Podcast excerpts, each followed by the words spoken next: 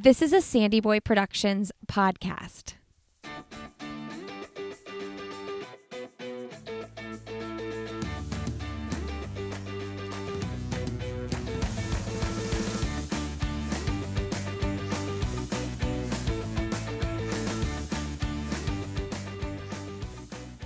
Hey, everybody, welcome to I'll Have Another podcast with Lindsay Hein. I'm your host, Lindsay. Thank you so much for being here today. Today's episode of the podcast is sponsored by Previnex. You've heard me talking about them for a few weeks now. I love their products so much. I actually take them every single day, and so do my kids. I don't think I've ever felt better or had more energy every single day. And I think a lot of it has to do with taking their products, okay? I want to tell you about the Joint Health Plus specifically today. It is proven to reduce joint pain, reduce joint stiffness, and improve your joint flexibility in just seven to 10 days. As runners, we all want to have longevity in this sport. We want to feel good for a really long time. And this product actually protects your joint cartilage from breaking down during exercise. I also take their multivitamins. We use their protein powder, and my kids take their super bites as well. So you all can save 15% when you go to Previnex.com and use the code another at checkout. Thank you, Previnex, for supporting this episode of the podcast.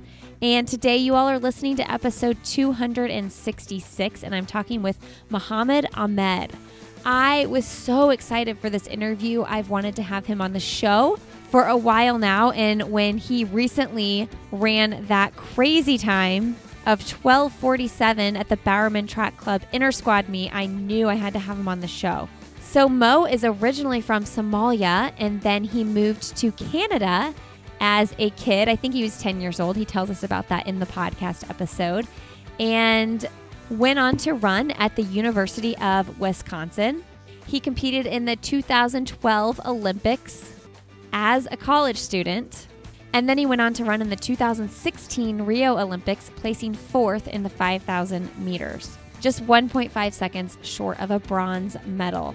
He currently runs with the Bowerman Track Club, and when he ran that 1247, that put him as the 10th fastest 5,000 meter time in the world of all time. It's crazy. All right, friends, if you enjoy this podcast, please consider leaving us a rating and review on iTunes or wherever you are listening. And if you enjoy this episode, make sure you reach out to Mo and let him know on social media. He is Mo, M O H underscore speed 23 on Instagram. Um, yeah. And share the episode with whoever you think might be interested if you enjoy it. All right, friends, enjoy my conversation with Mo Ahmed. Well, today on the podcast, I'm super excited to welcome Mo Ahmed to the show. Welcome to the podcast, Mo. Thanks for having me. Good to be here. Well, you just told me you were getting off a Zoom call with kids you do a coaching program. What what was that? Yeah, so we've been doing uh, this virtual uh, youth camp. Um, like the last uh, last year was the first time we did the BTC camp, and uh, I believe it was in Bend, Oregon, for a week or maybe two weeks. I'm not sure how long the camp went. Um, so this year, obviously, we can't have everybody in a camp atmosphere on the same site, so we kind of decided to do it on a virtual uh, um, like format, and we have like kind of like weekly um, meetings at the with every like all the pros um, that are involved are assigned to a particular group. Okay. And um, throughout the week, we have these like uh, modules kind of thing where we drop in, we do Q and A, we various different stuff. Like uh, there's a nutrition um, one, there's a PT. So there's like various different stuff. There's core. Um, so I just did a like a little Q and A with the kids, and it was good. So. How yeah. many kids were there? Um, I think on our like the kids that signed up for it is over like 200 kids. Okay. And it's like some of them are in Europe, uh, oh, cool. Canada, you know, all across the United States. So it's it's a lot of uh, a lot of different kids and um, and different age groups as well. So it's it's pretty cool. All of them like high school um, uh-huh. age group, and it's it's very yeah, it's very cool to see um, you know, for me, um, it's like I'm seeing a younger self. I'm kind of seeing where I started in the sport. I was kind of one of those one of those kids and inquisitive and naive in some ways and still trying to learn the the sport and kind of seeing them asking the same questions that I had mm. at a very young age is, is kind of like a it's kind of very cool for me um, and it brings me back to a younger self so it's been it's been very very cool and uh, you know we're just trying to kill time in a lot of ways so this is it's been a really good way of, of killing time yeah. Okay, so how old are you now? Uh, 29 years old. Okay, you're 29. Yeah. So what was 16 year old Mo thinking? um, how to get better. I think when I was very at that at that age group, when I was about 16, that's when I really started getting more serious into the sport.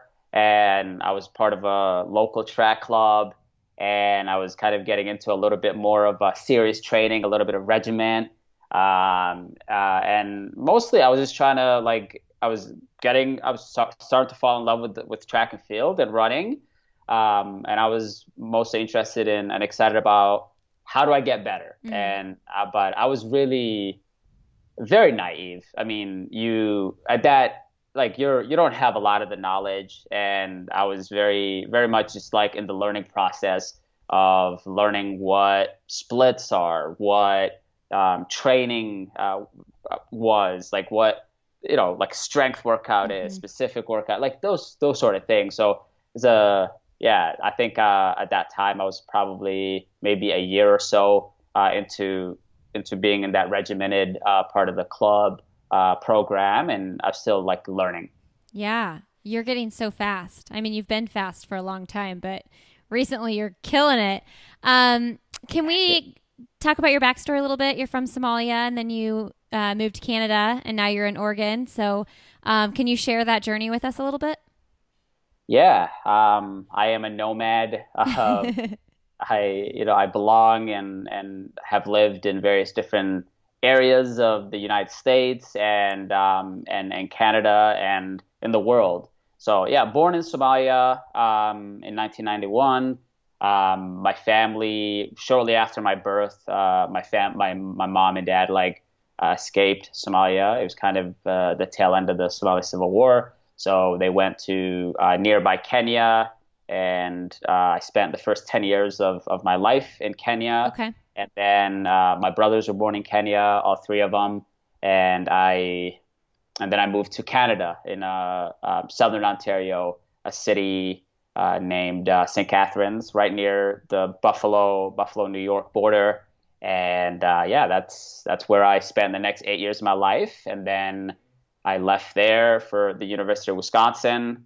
I lived in Madison, Wisconsin, and I lived there for five years, and then moved from there to Portland, Oregon, and I've been here for five years now as well. So, yeah, just a nomad. Why did you choose Wisconsin to go to school? Um, yeah, that's a very good question. Um, I really just went through, you know, I, I, I kind of took it very, very serious. Um, did the research, did um, really went through the recruiting process and tried making the right decision. And I think I should have probably not taken it so serious. Should have had a mm. lot more fun with it um, in the process. But I'm I try and be a perfection. I'm a I have a perfectionist tendency, so I was like, I'm getting this right in the first first first go around. And um, Wisconsin, one of the things that uh, drew me to Wisconsin was the history of the distance program. Um, you know, you have you know you you look at the record books and and their history and they're a five-time NCAA cross-country champ. Um, they've produced, you know, names like uh, Matt Tegenkamp, but you know, one of the greats of the of United States distance running. Chris Solinsky, one of the great uh, distance runners of, of the United States. Evan Jager, uh, another great. Mm-hmm. Um, Simon Bairu, who's you know one of the greatest Canadian distance runners as well. So you look at all that, and um, you look at the pedigree and the and the history and the legacy and uh, and the excellence of that of that program, and it was I kind of looked at the, those that record and I said and that history and said I want to contribute to that. Mm. And I I kind of by going at that legacy and aiming uh, to contribute to that legacy, I felt like that's how I would challenge myself. and it was a really really difficult challenge and, and a fun challenge as well when I was there the, for my five years. And some of those records I got, and some of those uh, records I didn't get and and achieve. And um, I feel like um, if I look back on the five years, I did contribute to that legacy. And uh, you know, it, it, also it's a beautiful city, Madison, Wisconsin. Um, so the beauty of the city, um, you know, the academics uh, of, of the of the university was something else that drew me, and the excellence of the athletic program. So it was a very diverse um, uh, sets of, of, of things that drew me into that university and um, yeah, it wasn't that far from home too. So it was about you know an hour, oh. hour and a half uh, from a flight from St. Catharines. Uh, um, so yeah. Um, what did you major in? Uh, political science. Okay, okay. And yeah. what was the hardest part about being an athlete, like a student athlete? Ooh, I think the the hardest uh, balance is is just figuring out the balance of academics and athletics. What is the right approach? Mm-hmm. And um, that first semester, I remember just getting whacked across the face and saying, "Oh man, like you can't get away from you can't you can't get away uh, with the things that you did in high school. This mm-hmm. is not mm-hmm. high school. This is this is where you have to actually step up your game and um, and say that um, that you gotta you gotta try a little bit more. It's a, it's a very competitive uh, place, um, and even you know athletically, like I, workouts that were easier, more natural to me, um, were really hard. And you know you can have guys that are a year, two, three, four years older than you in the same uh, same training group, uh, in the same team, and it's challenging. You know what I'm saying? That was challenging. So it's it's all about I think figuring out that that that delicate balance of um, what to do in each of them. How do you um, adjust? What adjustments do you need to make? And I felt like you know one of my uh, skills that, that I have uh, as an individual is uh, being able to adjust. You know, and like I think it probably is you know a product of my nomadic uh, way of living and nomadic uh, life that I've that I've lived uh, that I've lived so far. Yeah. So, what made you decide Bowerman? Um, yeah, I think one of the things that you know drew me into Bowerman Track Club um, was, I think the the connection of Jerry to University of Wisconsin. So I think the fact that there's a Badger, there's that connection mm-hmm. that we mm-hmm. forged and bond that we forged. And um, so, you know, he was always kind of keeping an eye on me. I think with all the things that I was I was doing while at University of Wisconsin. Um, but I think you know one of the things that drew me into it and say, okay, I'm willing to, I'm, I'm, I'm interested in this program is you know the family atmosphere, mm. you know, um, and truly, you know, it what I saw when I was outside of the bubble is exactly what it is, you know, they're in the bubble, and um, it's it's it's a family atmosphere. It's it's um, it's a lot of hard work. It's it's uh, going.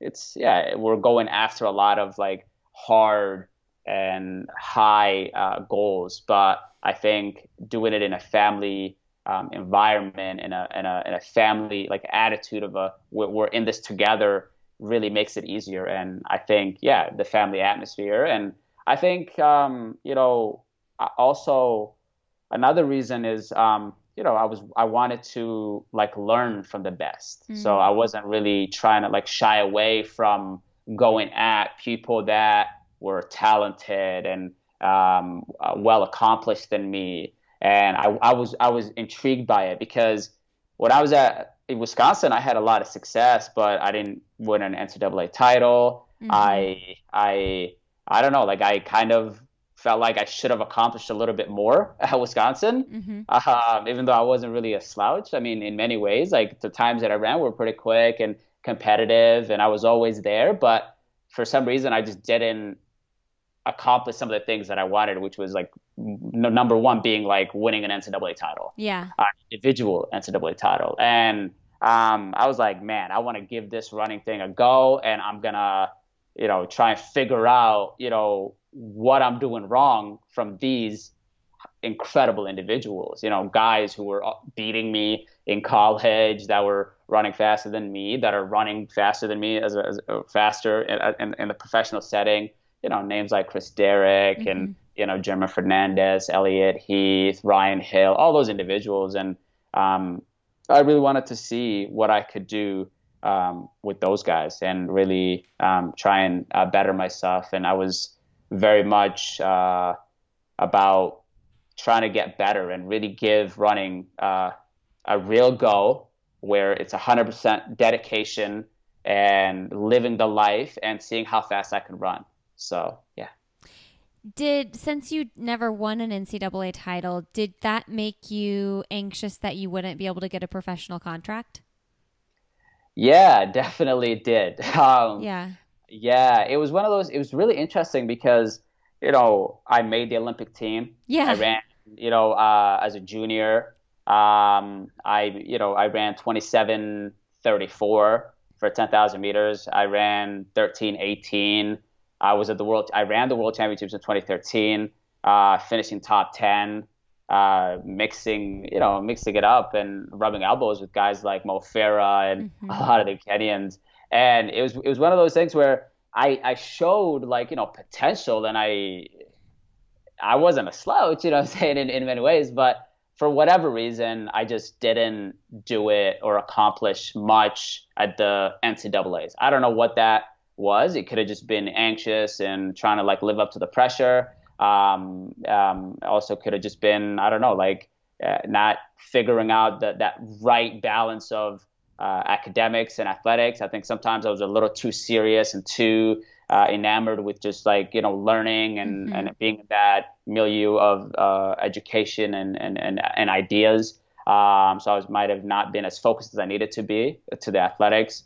Um, but yeah, I, I, you know, like you get to the conclusion of your NCAA to my NCAA and you wonder, man, like, is there an opportunity for me? And um, I even actually even thought about like walking away from the sport at the end uh, of that because I was like, there wasn't a lot of opportunities for me to pursue uh, professional. Um, and it was almost like a last minute thing where like Jerry came up to me and said, Hey, are you still interested? And um, when that opportunity came, it was kind of hard to pass up. Um, and I pretty much just said, all right, like just go out there for one year even. And if you like it, um, great. If you don't, you can just, you know, go do whatever the hell you want um, outside of running. And you know, at that point, like I've been to the Olympics, I was at the World Championships, so I kind of got to certain levels that I mm-hmm. aspired to. And the only thing that was missing was how fast I run, what potential, the unfulfilled potential um, that I um, that I didn't potentially maybe show in, in college. So that was yeah, a, a main driving force was the unfulfilled potential and and try and see how fast I can run and if I can get medals and and and rise up to the to the top of the world. So or in that rank. So did Jerry show up at a track meet or did he like email you? Uh, he just called me. Oh, he called you. Okay. Yeah. What was funny was um, so at the World Championships in 2013, um, U.S. U.S. and the Canada team were staying at the same hotel, and so I do my 10k. I finished ninth, and randomly I run into him in the mm. elevator in passing. And um, so I had one more year left still. So I graduated. Uh, that was, you know, that was uh, 2013 summer, and I had another year of eligibility left. So I was going back for that in Wisconsin. And he's like, "Oh, okay, like you know, I'll I'll talk to you, you know, when you finish your uh, the conclusion of your mm-hmm. your NCAA eligibility." And I did not hear from him at all, like okay. out the whole season. Um, like I was kind of, and then like I finished NCAA's. I didn't really particularly have a great NCAA meet. Like I was like third was the highest finish that I had, uh-huh. and he calls me like he's like, "Hey Mo, it's Jerry Schumacher," and I was like, "Whoa." so um, yeah, we had a good conversation, and I think, yeah, I don't know, like just his tone and his um, yeah, like just it just kind of like felt very welcoming, um, and felt like he really was passionate about the sport. So uh, I was like, oh, I'm I'm kind of comfortable with this individual. So yeah, it was very very very nice. Uh, uh, talking to him and him showing interest in me, you know, because he's a guy who accomplished so much. You know, mm-hmm. you I, I mean I went to University of Wisconsin and you know his name was all over the record books as a coach and as a as an individual as a as a runner as well. So he ran at the University of Wisconsin.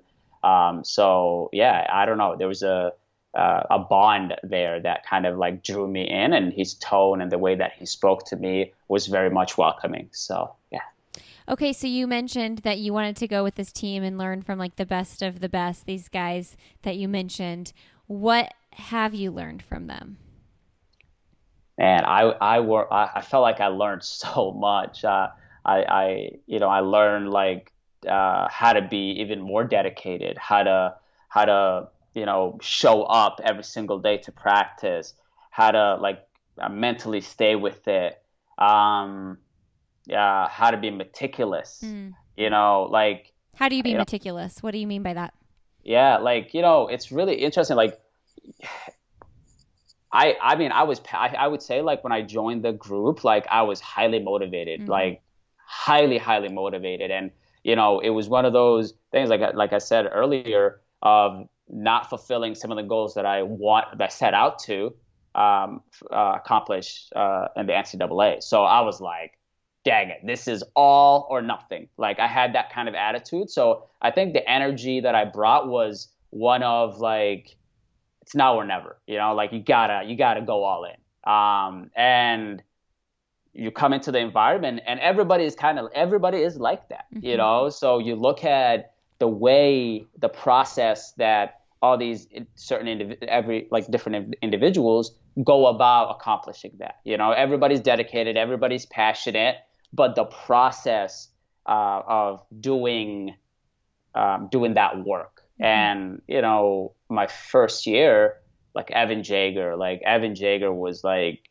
the one guy that I looked at, and I like, he, I mean, that's that that was probably one of his that's one of his best years of running. Mm-hmm. You know, he was mm-hmm. on fire that year, and you can just look at the way that he did the work, how meticulous, and how he thought about not even just the running, but like even in the gym, mm-hmm. you know, like just the way he's doing a, a particular exercise and he's deliberate and he's like, he's thinking about it. And, you know, if there's a crookedness in, in the way that his body, one of his muscles is firing, like his ability to um, realize that and, and, and adjust and, and do the, do the exercise properly. So I really saw that and I was like, oh man, there's like, yeah, you can be passionate about it. You can have this fire uh, inside you, and you can go at these workouts like this. But you also have to channel that energy properly, and you know, in some ways, like calm it and tame it, and do things slowly as well. So mm. I learned that from from Evan. Um, you know, you look at like Shalane Flanagan. You know, she was around like you know the first all the five years, and like you look at the the fire that she has. You know, like her, she is she's that individual that she comes to the like practice and she's just gonna crush every single workout kind of thing. So you really see I I, I grabbed that a little bit from her. Um, and just her ability to grind and dedicate, and it's because she was a uh, marathoner, so mm-hmm. the, the, the the she wasn't doing the similar like the same workout as us, so it's like, you know, she's doing three hour long runs and how she approaches that. Um, you know, how she's just like, okay, like one week, two weeks, three weeks, just putting the miles back to back to back to back. Um, yeah, like every, you know, like everybody has a little way of like, like for example, like Ryan Hill, like was was the guy that kind of like he was on my first year. Um, I I spent like training with him the most time, right? So because he was he made the world team in the 5,000 meters, I made the world team in the 5,000 meters. So I did. He was like my main training partner, and like I spent so much time with him. And there's a he's a he's one of the funniest guys on the team. Like he's hilarious. He's I tell you he sh- he should be a comedian. Like ability, but like you know like the humor that he you know that he has doing the work, you know. Mm-hmm. So there's that aspect too. So yeah, you can be serious, you can be passionate, you can have the fire, you can be meticulous, you can have be passionate and come to the workouts and try and crush these workouts. Um, and there's also you gotta you gotta have humor as well. So uh, Ryan Hill, I feel like that's one of the things that I learned from him is the humor and levity and you know how to not take yourself too serious. What do you think the young guys are saying about you now? Because like you're talking about them, you know, like what you learned from them. Like what I wonder what feelings they have about oh Mo Mo's like this, you know. Man, I don't know. You'll have, have to, ask them. them. yeah. It, in all honesty, it's funny. I'm, I'm sure you know they'll say like they learned uh, some some things, um, and it's probably a lot of those little things that I've learned from my teammates uh-huh. try and pass on to them. Um, but I'm learning a lot from them as well. Mm. You know, um, when you've been in the sport and in the group and in the same city for three, four, or five years, you know, you can get trapped within your little zone and uh, regiment and, and schedule routine. Um, and when somebody comes in, like a like a you know a fresh college kid, and you know his PB is like 30 seconds slower than yours, and um, you know there's going to be a bit of anxiety, a bit of nervousness, a bit of trying to fit into the group that they bring. And what's really interesting I, is I love that energy. Like I love it. Like I'm like, man, like it, it reminds me of myself a little bit. So mm-hmm. it kind of brings me, it grounds me a little bit more. And that energy, that that fire, like it, it just kind of adds to a fresh. It's like a you know, a, fresh new sense of of of, of or way of doing the work. And um, it's been really really fun. Like like this year, um, uh, especially during quarantine. It's been a very different year. Um, so we have to kind of be separated a bit.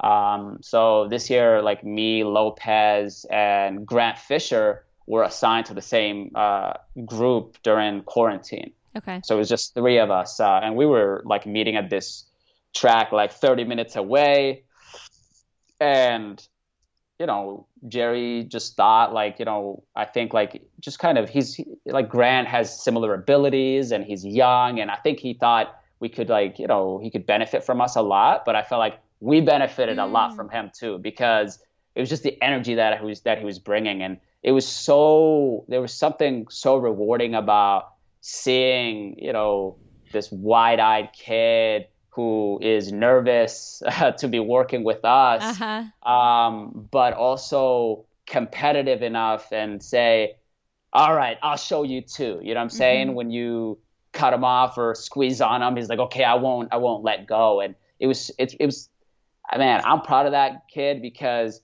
you know, where he was at, like in, in, in those, like in those workouts at the first workout of quarantine to the three months later, man, I'm like, I just see the growth, and you're like, man, like I I, I helped, I tried, mm. I, I tried, I was part of that process. So yeah. there was something really really rewarding about that, and it's been like I said, like I benefited uh, from him as much as he's probably benefited from me. So it's been very very much uh, you know a great experience. That's so cool. the three of you, like you've got the young guy, the middle middle of the road guy, and then you've got old man Lopez out there. I just uh, interviewed him last week. Yes, yeah. I read somewhere that he called himself the grandpa of the team or something, so that's why I said that. I felt like if he said that about himself, I could say that. Um, yes, sir. Yeah, yeah, that's so exciting. You'll have to tell me what did Grant do at those races, the recent races that you guys just did? Because I want to talk about your race, but what did he do? So he started out with the 5,000 meters. Okay. So first uh, intra squad, uh, Bowerman intra squad meet and me and Lopez rabbited them. Okay. And he finished second, ran 13:11, PB'd by I don't know 20 seconds or something like that. Wow. So yeah, so he he did that, and um, you know I was very very proud of him with that. And then he came back and rabbited me and Lopez uh, for the for the next next race, and uh, man, like he was. I mean, I think every single guy, uh, all the all the rabbits, you know, we had uh, Ryan Hill uh, start us off uh, 62 pace, and he dialed it like really nicely, nailed it for 2K, and then um, Grant took took us for the next K, uh, K and a half or something like that, and he started cranking 61s. Mm. And like I tell you, it's really it was really really interesting because you know, like I said, like he was working with us, me and Lopez, um, during quarantine, and you know, you see this guy just take the lead and crank 61, 61, 61. And I had the biggest smile on my face when I was hearing him just cranking that thing. I'm like, and it gave me, it put the pressure on me in a good way as well um, to not let him, you know, like not let that work go to waste. I'm like, man, the young gun is doing that for you. And I was like, man, like I'm gonna go out there and break this, you know, uh, get this huge PB. And I mean, I felt like that night he was like a star. Like he was, he showed, you know, the ability that he has and how much of a, how how much of a threat and danger he is mm. to you know in the next few uh, coming years. And you know, Evan was was in that rabbiting us as well, and Sean and every single one of those guys did their job. Um, so yeah, it was all about teamwork right there. So yeah. So you guys rabbited their race first. How many laps did you run? Because you, I mean, you don't want to get worn out for your race, right? So how long did you do? Yeah. Yeah, so me and Lopez uh, raced uh, very kind of workout ish, 1500 meters. Okay. So we ran 339, okay. 339, and then we came back and took them to 4K. Okay. Uh, so at 60, I felt like I was kind of a little disappointed in myself personally because you know you see those guys around 13 11 and close really beautifully and you know jerry set the the cap on the on the splits mm. um, and i think we we were pretty much right on the splits that he asked for um, but you see those guys being so close to like sub you know that, that 13 0 uh-huh, you know like uh-huh. sub 13 10 barrier. And I, I kind of look back on, on, on it. I'm like, my rabbiting job and say, dang it, did you like, should you have like kind of pushed it a little bit more and give them, you know, some 63 seconds um, during when you were on uh, rabbiting? And, uh, you know, that's kind of a regret that I have. Um, but I'm, they're really happy with the performances that they had. And I tell you, like, you know, all those guys are capable of sub 13 and I'm I'm really looking forward to when they can, can get that opportunity. So yeah. Yeah. So did you you ran twelve forty seven twenty? Did you know that I mean that's an eleven second PR, so did you know that you were ready for that? Did you surprise yourself? Yeah, I think it's always a surprise once you do it you yeah. know um, like you, you you can you can dream about it you can hope for it you can intend to try and run that fast but doing it is another thing. It takes, yeah, doing the work to, to, to get there, but also the mental fortitude and courage to stick with it and to commit to that goal. Um, so um, I think it's surprising. And once you've accomplished all those things, um, the body holding up with the work, mentally being strong, and having the courage to do it. Um, um, but I would say, you know, based on the workouts that we were doing, uh, that was possible. Um, I think it was all about figuring out the rest, the mental aspect of it, the race coming together, um, the the you know the race scenario, the splits being perfectly nice and even, and really having the courage, like I said, to to uh, to to deliver it. So yeah, Hey, everybody. I want to take a quick break here and thank a sponsor for this episode, and that is Currex. Currex insoles will help you feel better while you run. I am the kind of person who needs a little bit of extra support while I run. I have really high arches, and the Currex insoles really help my feet with providing support that I truly need when I run.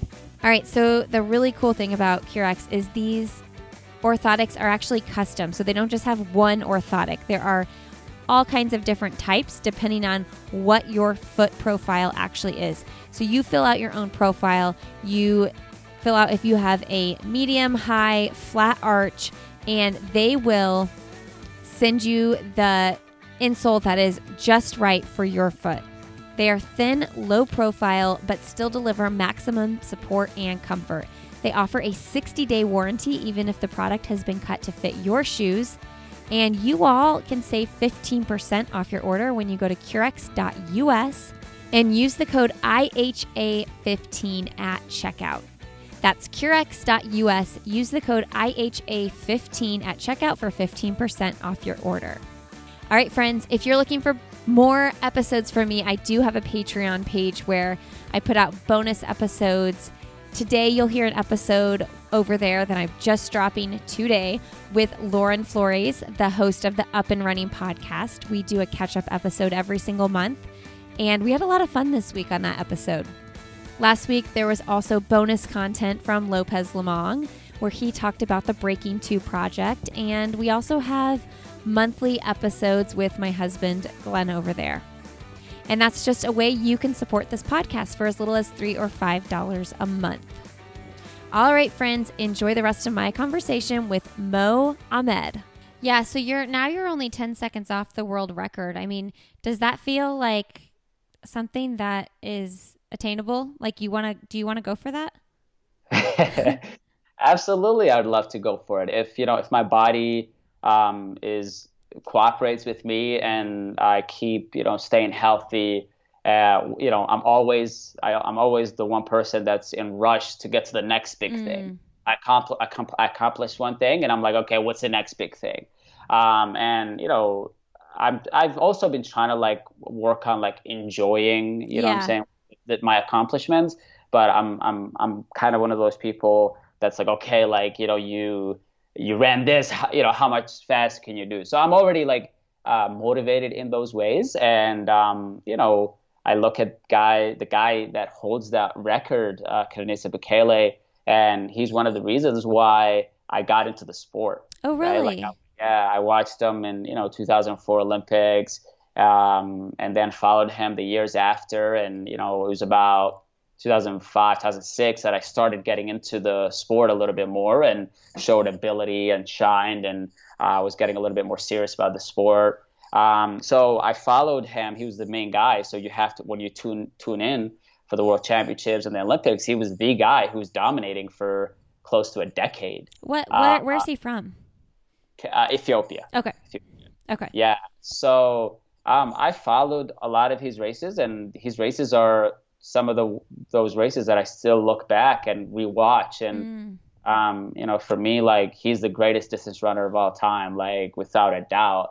And uh, when I was being inspired by him by his accomplishments his winning the way that he was winning those races uh, the way the times that he was running um, and I was like I want to be like that. I want to do something like that. That's cool.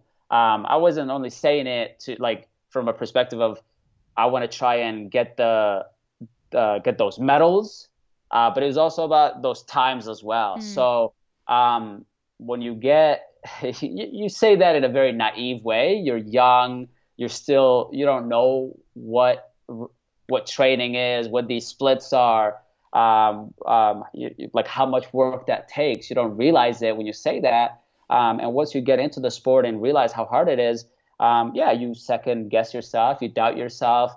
But you know, to be that close, um, I've always I felt like I've always never like stopped dreaming mm-hmm. and uh, reaching for those goals. And uh, yeah, so I've I've always dreamt about running those times and to be very close. Um, I'm like, why not give it an attempt? I have to at least try. You know what I'm saying? I think uh, he would uh, you know the reason why he ran that quick is to to inspire people and mm-hmm. to uh, um, challenge uh, other humans and other individuals um, to go at that. You know what I'm saying, and try and see what limits what what are the limits that a human being can go so right now that is the limit that is the height mm-hmm. and um, i want i want to go for it i want to tr- i want to try and uh, see if i can get near there and if i do incredible I'd be over the moon. And if I don't, I gave it an incredible challenge and an attempt. So that's what I want to do. Wow. Yeah, I, it's funny. I always ask, like, when someone achieves a big goal, and then I'm like, well, do you want to do this next? And it's like, wait, let them sit in this, let them enjoy their right. moment. Um, yeah. But it's it's interesting that quarantine and this weird spring seems to have like lit a fire in you guys. Um, you know, the women running the American record, um, and Karissa too. You know, Chris and Shelby. How do you get so motivated when there's really nothing on the line but you know grabbing that PR or that Canadian record? Yeah, it's about adjusting. Yeah. I think, and I think um, we're fortunate enough to have like a really good coaching staff, individuals that are are gonna push us and not let us settle down and um, not do the work. Um, so we have those individuals, and um, I felt like uh, Jerry and Pascal and Shalane they did the right thing. Um, you know, for us to chase these times when quarantine happened, the things that they, they didn't back off the training, they pushed us, they allowed us to be competitive uh, in practice and um, and everything. So eh, um, I think I think we were already so motivated, so looking forward to the Olympics, and once it got canceled, yeah, everybody had a moment of oh, Mm-hmm. like you know, like uh, this sucks, but you have to adjust, you have to readjust, you have to say, okay, like how do I make the best uh, use of this time? And um, yeah, like there was many things that were not ideal about about quarantine training. Uh, the lack of you know the, the facilities uh, Mhm. that we were used to uh, using not being open, um, n- not having access to gyms, um, just being at home and trying to like come up with uh, interesting ways to get get those get the work, um, being in a different track. Um, um, yeah, like dealing with an immense amount of uncertainty.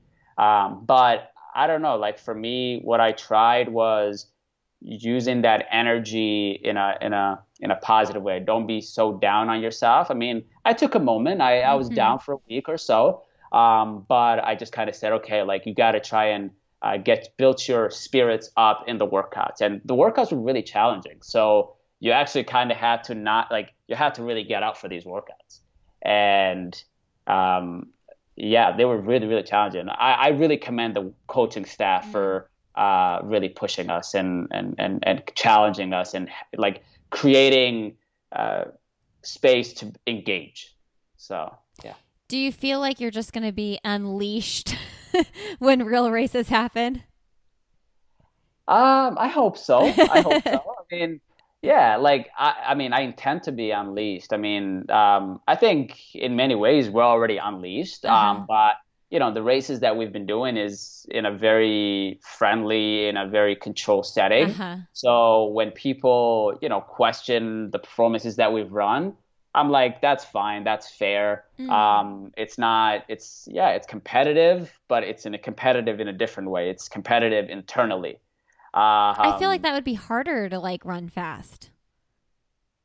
Yeah, it is. I mean, But you tell me. Yeah, I mean, I think, I think, you know, in a what made it so difficult was you build it up, you hype it up, you put it out there, Mm. you declare the intentions, and um, everybody is already in a vacuum of, of like th- there's a sports vacuum, so Mhm. um, lack of sports, and Mhm. anything that shows up, people are gonna devour it and really be keen on it and pay attention to it. So you're like, uh oh, like Yeah. there- there's that pressure, like, uh oh, Sure. can, can we deliver this? Yeah. Right? There's nothing to Uh, watch. Everybody's watching you. Yeah, so that, I think that was that pressure. Okay. Um, but I, I tell you, like, you know, for me, like I was, I've been dreaming about those type of times Mm. for a long, long time. I was uh, uh, trying to and aspiring for those times in 2015, 2016. Um, and I, I worked my way up. I went through the various different developmental stages over the last four or five years, the growing pains um, to put myself in this position. So uh, when I have no problem at this point, I feel like I'm confident enough to uh, put it out there, my my goals, declare my intentions publicly. Um, I have, you know, I feel like I've uh, weathered the storm and the pressure of not being good, and I feel like that's probably the most difficult. And now that I've gotten to these levels of success, um, the pressure shouldn't shouldn't be that big of a deal. Like I've like I've I've overcome the hardest part you know is getting to this level mm-hmm. and sure there's it's a different type of pressure it's a different there's more expectations but i i always look at it and say the greatest you know pressure and the greatest motivator should be the internal one.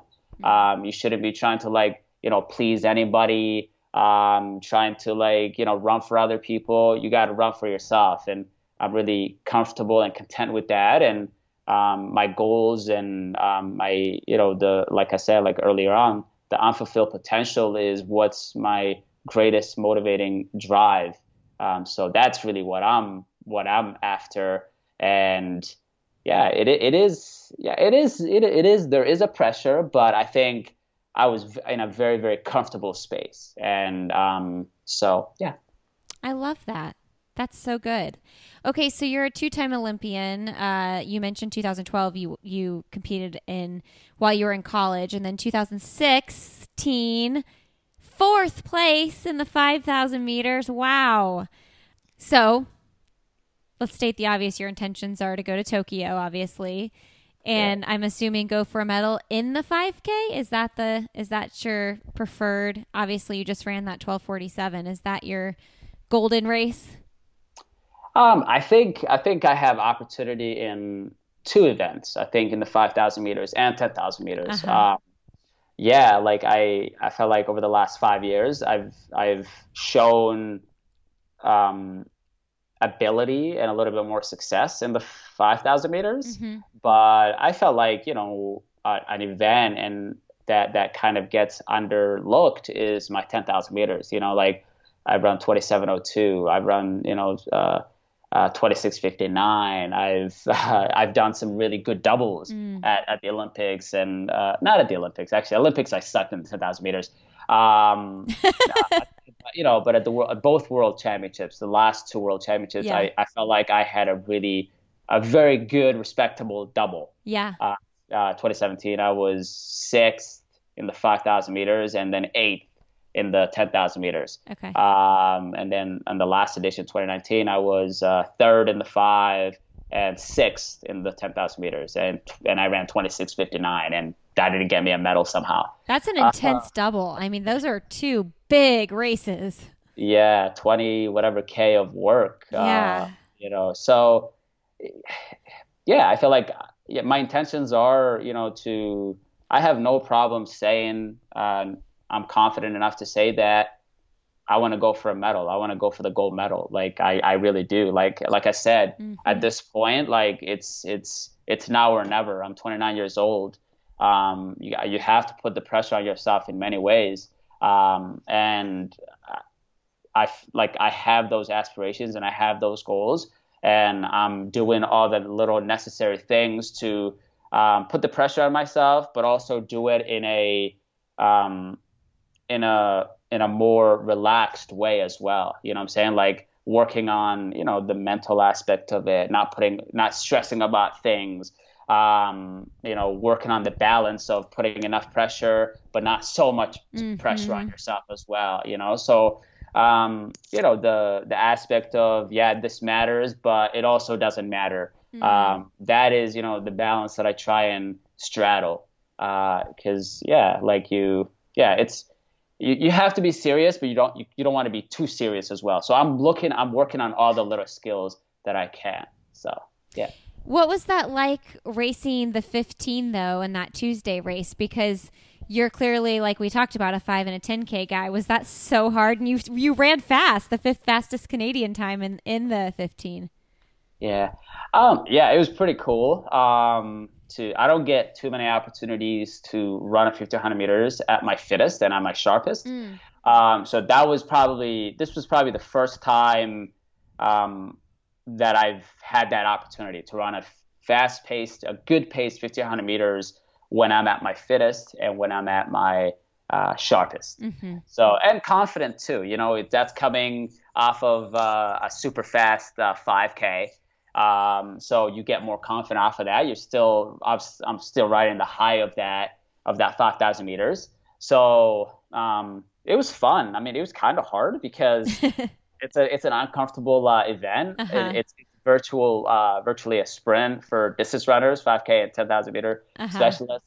So it was hard, um, but it was it was fun. It was just kind of like trying to get a good PB. Uh, for a long time, I've been trying to get that opportunity to run a fast 15, a good a good pace uh, 15, and um, there was a bit more pressure I felt like in that one because huh. um, I think the pressure from the outside was that oh yeah like for a long time how's Mo's PB uh, 340 mm-hmm. um, he's a you know 13-0 guy you know sub sub 13 guy and his 1500 meter PB is 340 how can that be? That does not equate. Uh, so you have to uh, tell me like, what you ran. What did what was your time for the 15 uh 334 okay.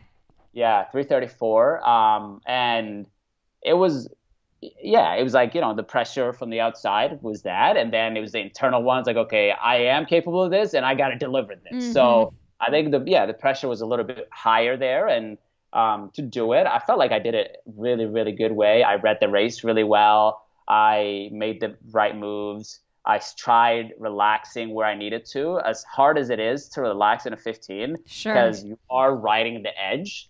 Um, actually, I'm riding beyond the edge because it's it's uh, it's paces that I'm not there uh, most of the time. Uh-huh. Um, being a 5,000 meter, 10,000 meter specialist, and uh, it was yeah, I tried like working on that, and it was good. It was good to deliver it. So I guess the question I have, and I'm sure other people are run- wondering, are you guys going to do another Intra Squad where you chase after a 10k time? Um, I don't know yet. Um, I really haven't. I've been really, you know, Jerry is very, um, you know, he gives you space to mm-hmm. kind of like deliberate, like, um, kind of deliberately, like, kind of uh, um, think on your own and try and like, you know, forge what you really want. And he doesn't really want to put too like too much pressure on people. Mm-hmm. Um, and you know, he's not he's not trying to like it's. So I've been you know over the last little bit thinking about what I want to do. Um, and um, we really haven't. We've we've we have like another race coming up. We have a race coming up this Friday, um, and that one is a little bit more fun one. Okay. Um, what are you guys so, doing? Some relays or what? Some relays, yeah. Some kind of fun, yeah. You guys are gonna have to tune in. We yeah, will. But we have, yeah. It'll it'll be like uh, a little bit more relay stuff and uh, a lot of people seem to have a lot of fun with the last race, uh-huh. uh, last meet with with us doing the four by 4s uh-huh. and uh, so it might be a little bit of four by fours, maybe some fifteen, like longer ish uh, relays, uh, oh, okay. four by eights, uh, something like that.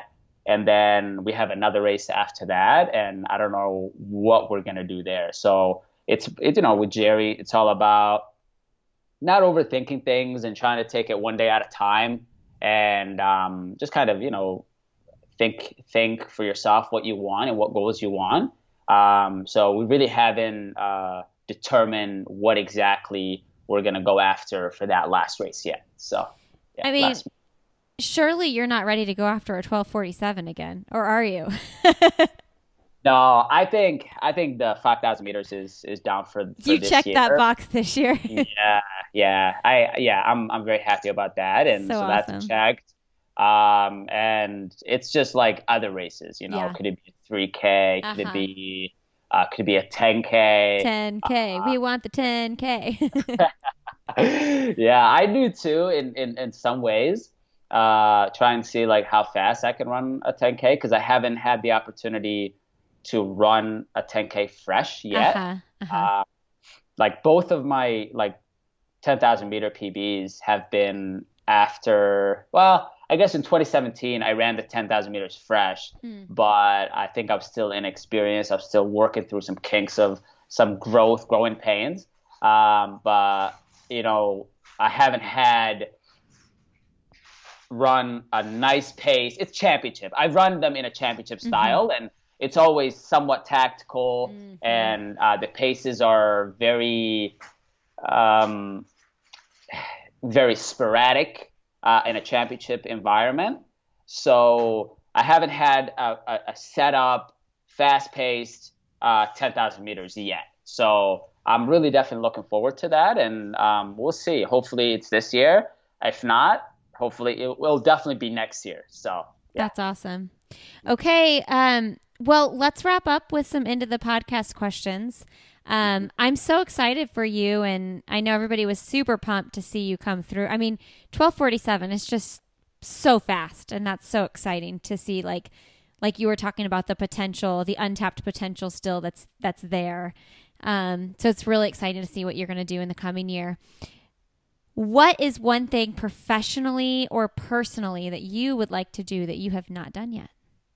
Um, I think you know growth is something that I'm always looking at. Um, you know, yeah, you try and grow uh, on the field and on the track um, by going after um, higher goals every single year. Um, and you know, personally, you you know, off the off the track, you also want to grow. Um, so I feel like I'm always looking to challenge myself, to get out of my comfort zone in, in many ways, and um, you know, yeah, I'm, I'm definitely looking looking for that, and um, it's about just kind of having different types of experiences, um, exposing myself to different types of literature, um, and trying to challenge myself in many ways. So I, I do wanna I I'm always looking to challenge myself. Um, so yeah, growth is is always one yeah important. It's very very important for me what what kind of books do you like to read? Because you mentioned literature. Yeah, I I like various different kinds. Um, I'm not I'm not particular in one way. Um, definitely history. I like you know a little bit of history, autobiog- autobi- autobiographies. Um, self help books are, are always fine. Um, to, What's your favorite self help book? Ooh, so currently, I'm reading uh, Seven Habits of Successful Individuals. What what is what is I forget who even wrote that. I can't uh, think of it. Yeah, but like yeah, seven. I think something like that. It's like one of. I've been meaning to read that one for a long, long time, and I've listened to like a bunch of like lectures uh-huh. on individuals highlighting the the seven habits of six, highly successful individuals. Mm-hmm. That's what it is. Se- yeah, seven habits of highly uh, successful individuals. I want to look uh, it up book. Yeah, really, really good book. Um, yeah, and then another book that I'm reading is How to Read a Book. Actually, really? Oh, yeah. What's it? I mean, is that what it's about? Yeah, it's it's actually like learning how to read a book, like contextualize it in a in a in a way. So huh. that's another book that I've for a long time, like for a number of years, a lot of individuals are like, you should read this. You should, re- you know, read it. Read. It. I've heard it from various individuals that I ran into, and like I'm finally, I'm like, okay, I wanna, I wanna do, I wanna read this. So both of them, I'm reading at the same time. Uh huh. So yeah, it's those two. So yeah. how to read a book. How to read a book. Yeah. What yeah. It, what's one thing you've learned from that so far, or did you just start? I just started it. Yeah, okay. I literally just got that one. Yeah, I haven't. You have even, to come back to that. Yeah, I haven't opened it yet. I started the the the other book. Uh huh um, but I haven't gotten to that one yet. Okay. So, yeah. So interesting. Yeah. I know yeah. sometimes I feel like I read a book and then I get three pages forward and I'm like, did you even like soak any of that in? you know, if it's not like just a beach read or whatever, if it's like a book where I'm trying to learn something and then I have to go back and read to like make sure and underline and yeah, it's interesting. Yeah.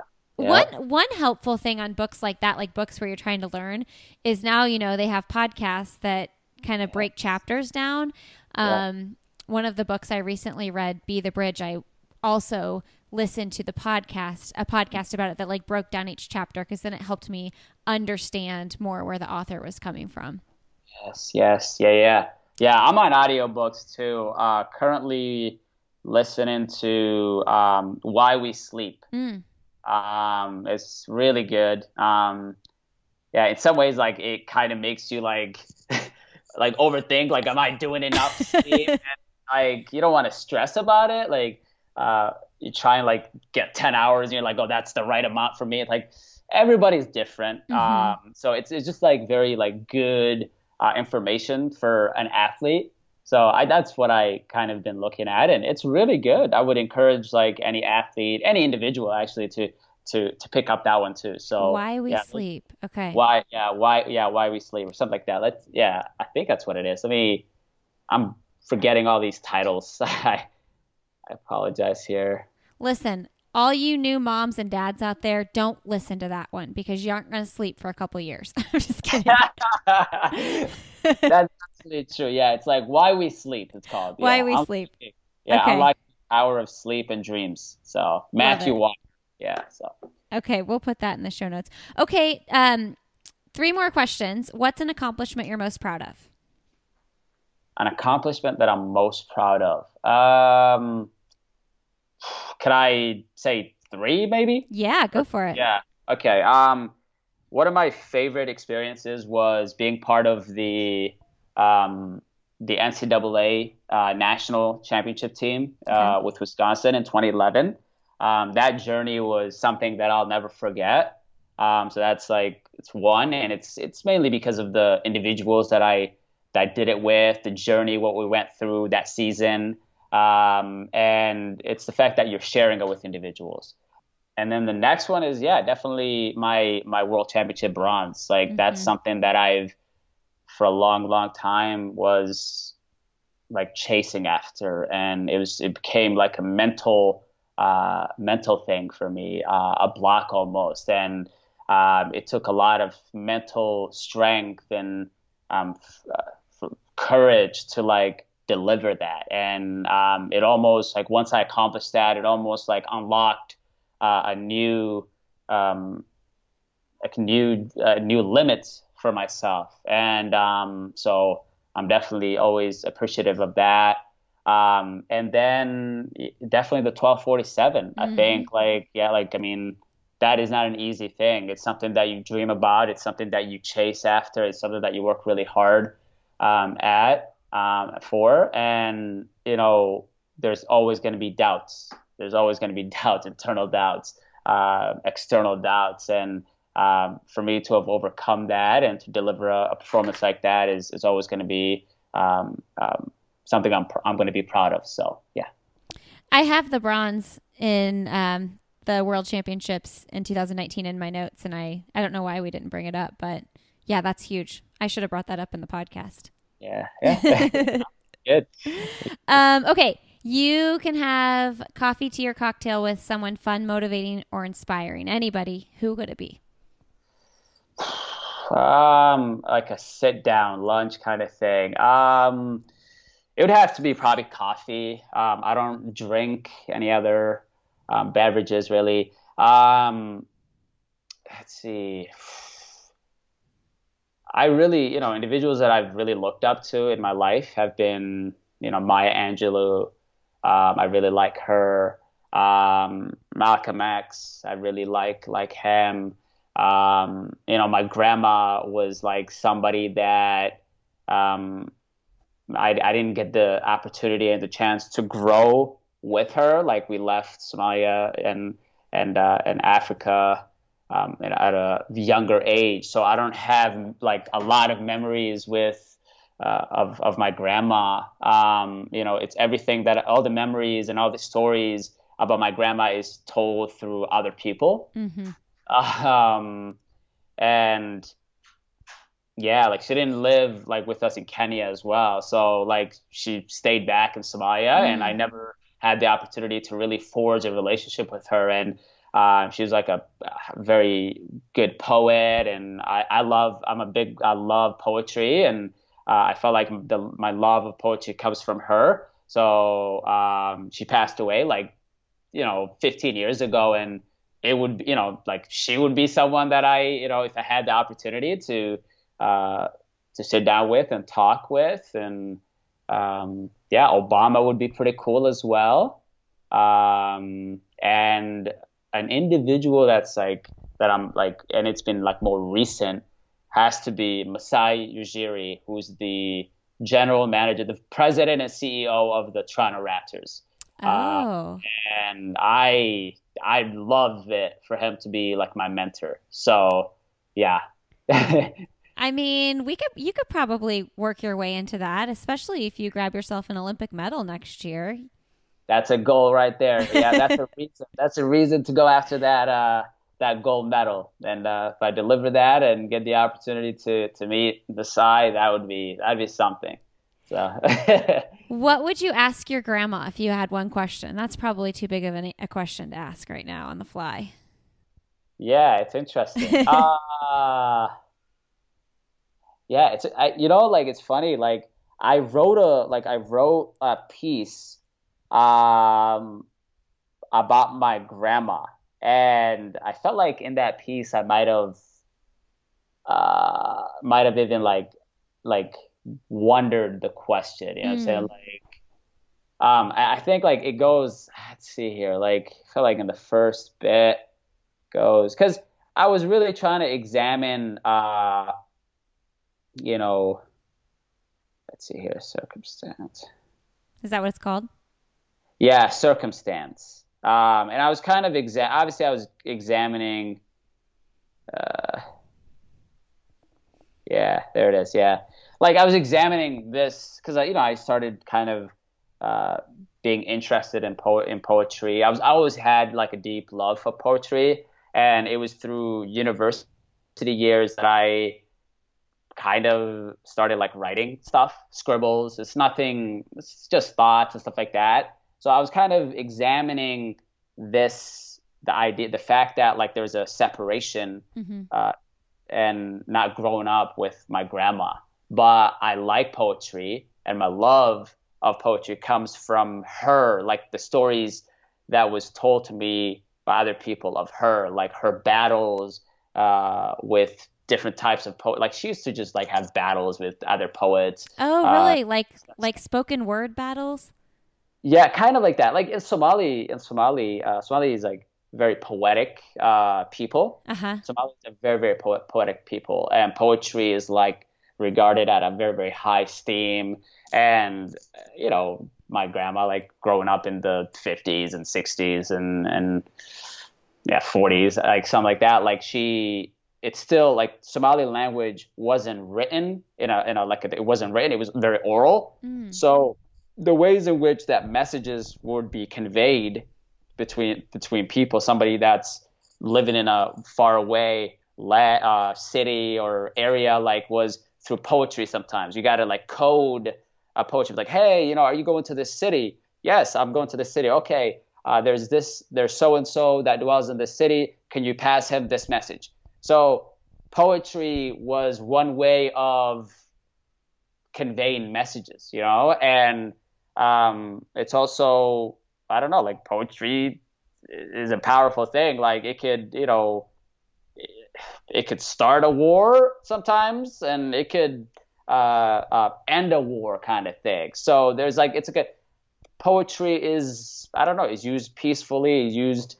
everywhere. Like Somalis and poetry is it's I don't know. You might have to like research it a little bit more, but you know, she would have like somebody said this and this about so and so, and she would reply to that individual saying, "Oh, maybe you should examine it in this way," um, and everything. So I learned a lot uh, through her like her battles with indi- uh, individuals um, and some of the poems that she composed through my mom and kind of became became in love with with poetry.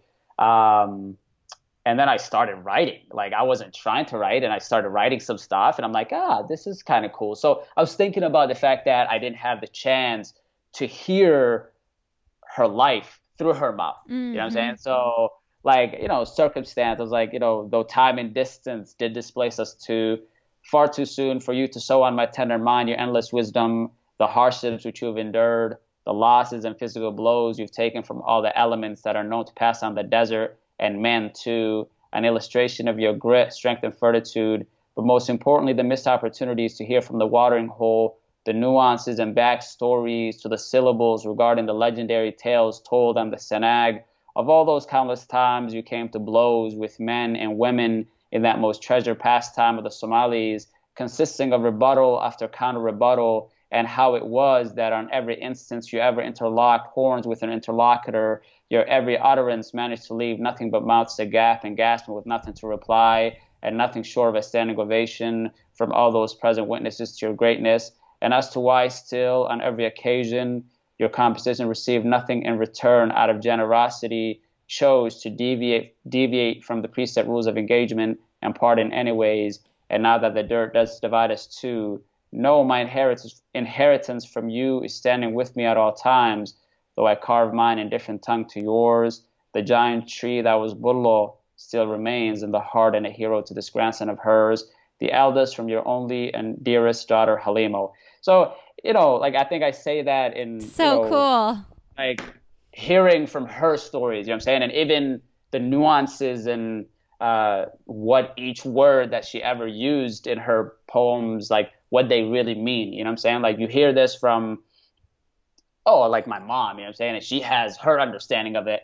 But what did my grandma, you know, mm-hmm. uh, mean by those things? Mm-hmm. So um, I think like I, I always kind of wish or when I had that idea was like trying to figure out her life, you know what I'm saying, through her her life and her poetry through through her. Like, you know, so yeah, it's just kind of questions. So and even the fact that like, you know, she composed in Somali. Like mm-hmm. I whenever I write something it's done in English. Like it's different. So um, yeah, I think my love for poems and poetry um, and my inclination to scribble some stuff uh, from time to time is because of that uh, genetic, uh, the gene, the that that that my grandma probably had, and uh, that my grandma had, and she passed on to my mom. My mom composes here and there, and. I guess it's composed to me a little bit more. And a bunch of my brothers write here and there too. So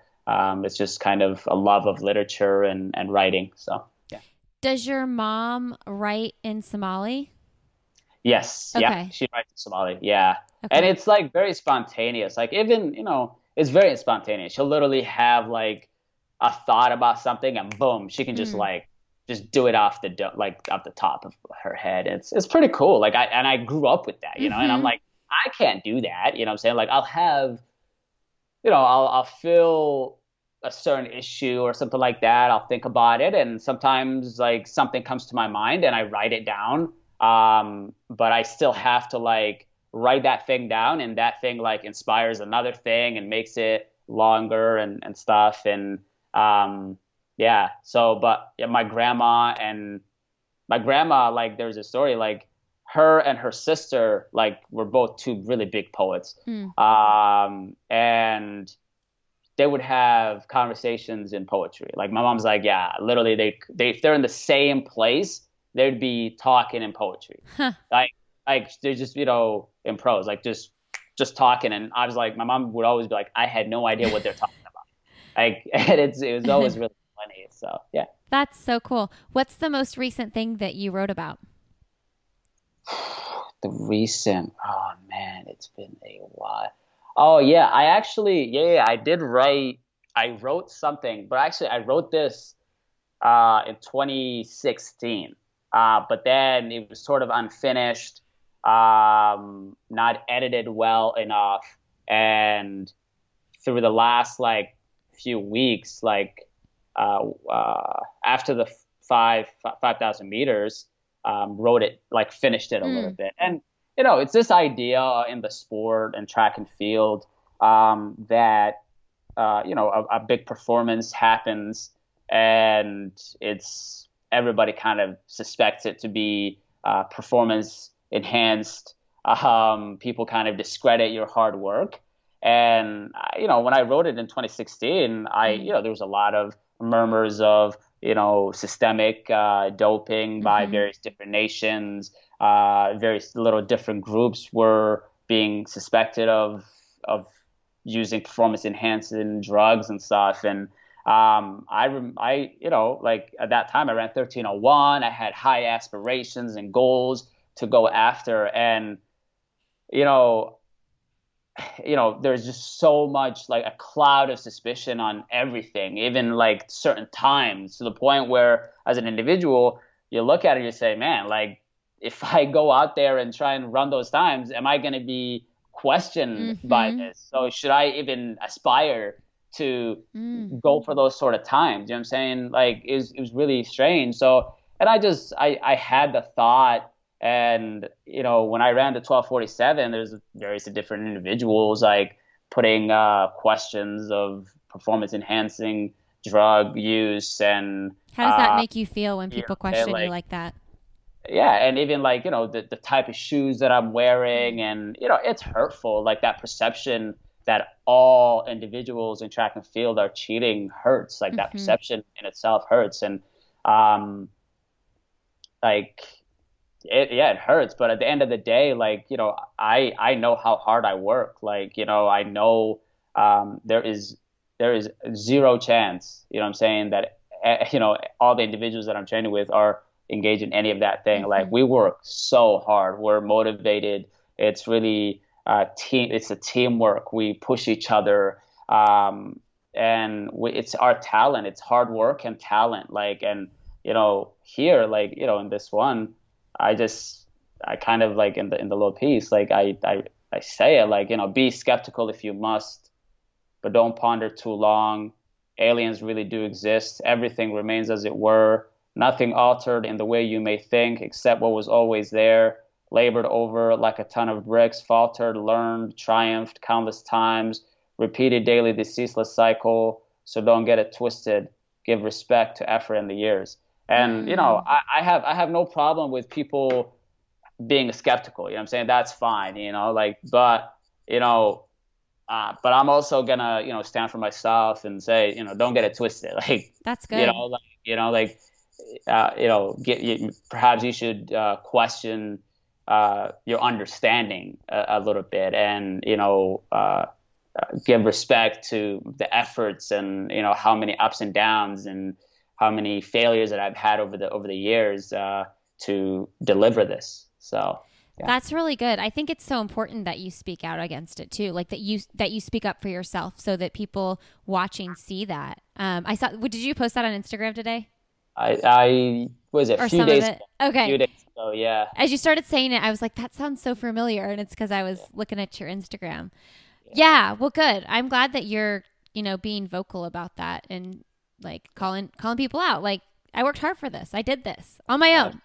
Absolutely. With my team. Absolutely. Absolutely. Yeah. Um, okay, this is my last question. Yes, sir. Yes, ma'am. what is your one message to send to the world? It's a big one. yeah, especially, you know, during this time. Uh, yeah. I would just say just stay hopeful. Um, you know, there's immense amount of sadness uh, all around us, um, uncertainty. Um, you know, like you know, be there for each other. Uh, stay hopeful. We are going to get through, you know, mm-hmm. this quarantine, this virus. Um, be diligent, um, and uh, yeah, be hopeful. Like really, like think positively. Like you know, because if you think negatively, like it, that's not going to help you in any way. So just just be hopeful. So. Thank you. That was wonderful. I appreciate your time so much. No worries. Thank you. Thanks for having me. Hey, friends, thanks so much for being here today. Thanks, Mo, for coming on the show. Don't forget to follow Mo on Instagram. Let him know what you thought about the episode. He's MOH underscore speed 23 over there. You can also find me on Instagram. I'm Lindsey Hein626. Don't forget to check out our wonderful sponsors for this episode, Previnex. Check out their Joint Health Plus product. It will help you feel so much better and it'll provide protection so that you have longevity in this sport. Go to Previnex.com and use the code another at checkout for 15% off your order. And uh, check out Currex if you're looking for a little support and cushioning for your feet when you run. Go to curex.us, use the code IHA15 for 15% off your order. All right, Next week, I have an episode coming out with Emma Coburn. We had a great time catching up after um, her and her team came to Indiana for the Boss Mile, and I had a lot of fun getting to know Emma. She's someone I've wanted to have on the show for a long time, and we finally did it. We also have some awesome coaches coming up on the podcast, including Andrew Kastor, Shayla Houlihan, and Marisa Powell. So lots of fun episodes coming up here. And I just want to say if you're a teacher right now, Uh, I'm thinking of you, sending you warm thoughts and wishes heading into the school year. I know that so many crazy things are happening. So, whether you're remote or in person learning, uh, my heart is with you if you are a teacher or someone who works in the school system, a counselor, a principal, anybody that works in the school system, I'm thinking about you. Uh, also, to the parents, I feel you. This is really hard right now. uh, all right. Uh, have a great Friday. Have a wonderful rest of your weekend. And hey, make sure that you check out the other podcasts in the Sandy Boy Productions podcast network, the Illuminate podcast, and the Up and Running podcast. All right, friends, I'll see you next Friday.